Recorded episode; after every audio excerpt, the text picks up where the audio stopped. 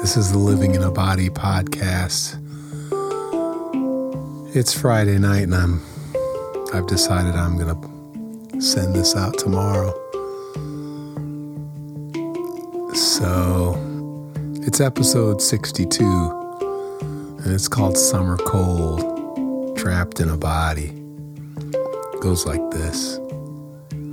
I'm a super nice guy, but I'm living with a very mean illness. ME/CFS has shown its ruthless side once again this week. My symptoms have been very severe.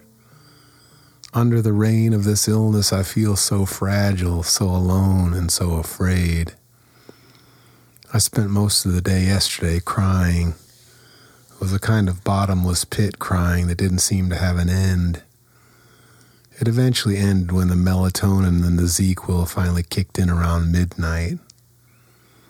My breathing has been heavy and labored.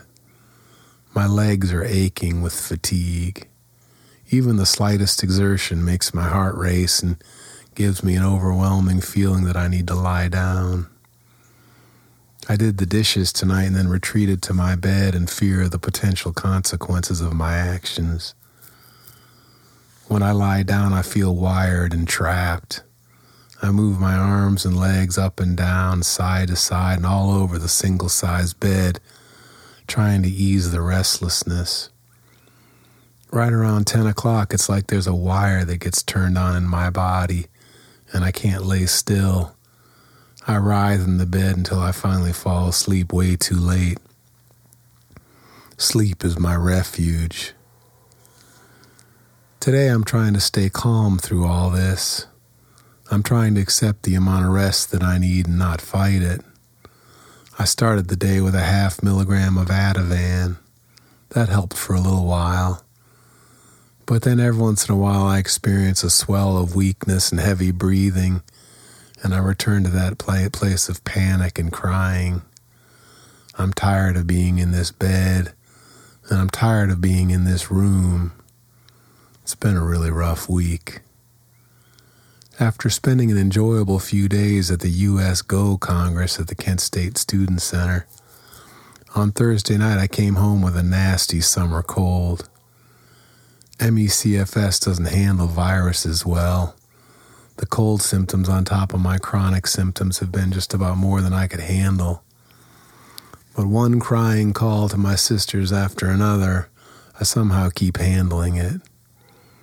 Today is day 7 of this cold, and most of the cold symptoms are gone, but I'm left with the post-viral state of ME/CFS, post-viral crash.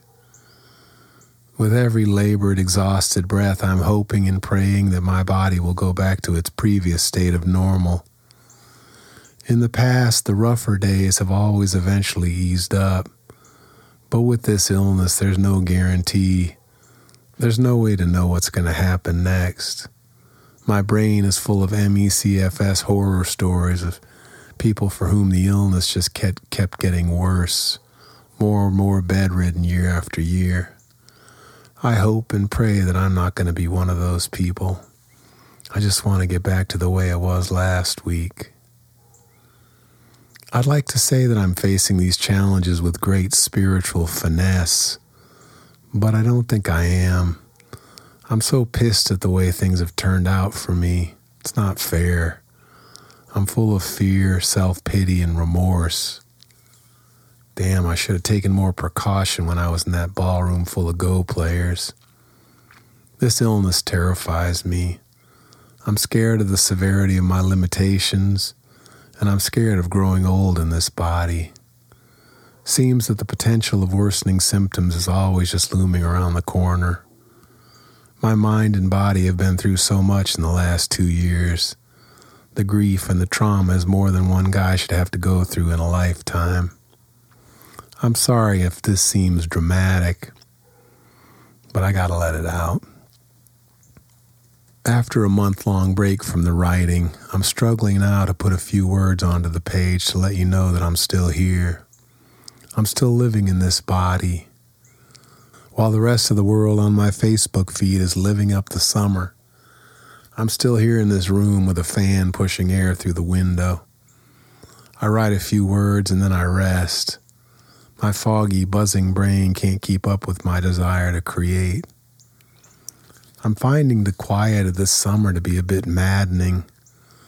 My summers of the past were always packed with camps and trips and gigs. I did get to have a week-long vacation on Lake Erie with my family. It was awesome. I'll leave some pictures below. Other than that, I've been enjoying playing my handpan on the front porch, watching the hours pass by. Well, that's for all for now. I'm sorry this post has been a bit of a downer. It's the reality of ME/CFS. The physical symptoms and the isolation have had a strong effect on my thinking. I'm just not the fun-loving, hilarious guy that I used to be. Hopefully, we'll get back to that. All right, I love you. Thanks for listening. Thanks for being here. I'll see you next time. Bye-bye.